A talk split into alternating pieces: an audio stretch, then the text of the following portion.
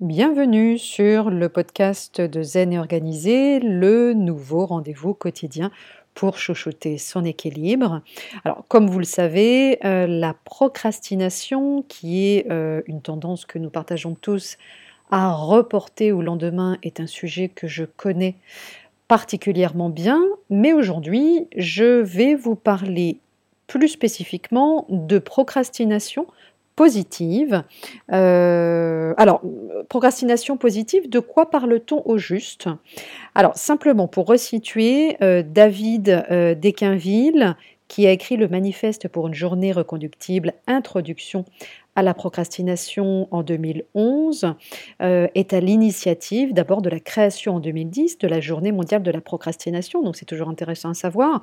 Une journée euh, qui a lieu le 25 mars et qui est notamment une journée entre guillemets où il est permis de reporter. Euh, l'auteur iconoclaste a voulu, en créant cette journée, entre guillemets, mettre son grain de sable dans les ravages éculés fermez les guillemets, d'une société où tout va de plus en plus vite grâce aux nouvelles technologies, aux smartphones et aux réseaux, sociaux. Tout cela nécessite un filtre, il faut savoir différer.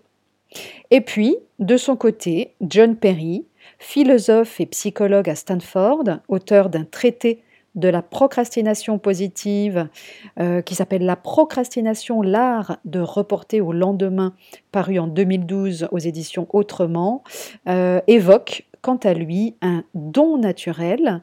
Il défend l'hésitation, c'est-à-dire la tendance à remettre au lendemain comme finalement une marque de sagesse. Ceux qui doutent sont ceux qui vont le plus loin et gardent le plus de motivation, un défaut aux yeux de la majorité, un atout pour qui sait en tirer avantage. Dans son livre, John Perry développe son concept très populaire de procrastination structurée. Il propose de faire une liste de choses à faire et de mettre en haut de cette liste une ou deux des actions qui nous ennuient le plus. Après ces deux premières tâches impossibles, en viennent d'autres sur lesquelles on se précipite pour éviter les deux premières. Nous n'avons pas forcément envie de mettre à jour le rangement ou le ménage, mais nous le faisons pour échapper à la première tâche de la liste qui est encore pire. Selon euh, Michel Desjoyeux, euh, psychothérapeute et auteur de Réveiller vos désirs, paru chez Plon en 2014, la ruse avec sa procrastination naturelle crée le désir et la répulsion des premières obligations, motive pour les suivantes. Euh, pour le dire autrement, chacun peut accomplir beaucoup d'activités à la condition de ne pas faire ce qu'il a prévu de faire au moment précis où il le décide on oppose une envie à une autre et l'on fuit un premier projet en travaillant sur un deuxième. Dans certains cas, enfin, il est tout simplement préférable de se donner un temps de réflexion avant de passer à l'action, car comme nous le savons, la précipitation est mauvaise conseillère. Ce besoin de passer à l'action à tout va, sans réfléchir, s'appelle précisément la précrastination et n'est pas plus efficace finalement que son opposé. Derrière ce concept de procrastination positive qui a le mérite de proposer une perspective déculpabilisante du phénomène, et ça c'est tant mieux, une idée simple, celle de lutter contre l'activisme à tout craint et de réapprendre à appuyer sur le bouton pause.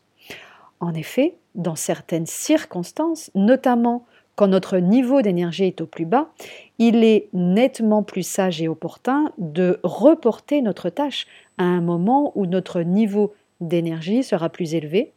Il est stérile de vouloir s'acharner à s'acquitter d'une tâche quand notre énergie est basse, car comme nous venons effectivement de le voir, cette tâche nous prendra plus de temps et nous coûtera bien plus d'énergie. Et là, je fais référence effectivement à la loi d'Emmet euh, qui dit précisément cela. Donc à ce moment précis, nous ne serons donc pas les plus efficaces pour mener à bien notre mission. Et c'est ça qu'il faut garder en tête. À nous d'apprendre à bien connaître et à déceler le moment opportun pour l'action juste. Voilà, je vous laisse sur cette dernière phrase et je vous souhaite évidemment un bon mercredi, une belle journée et je vous dis à très bientôt.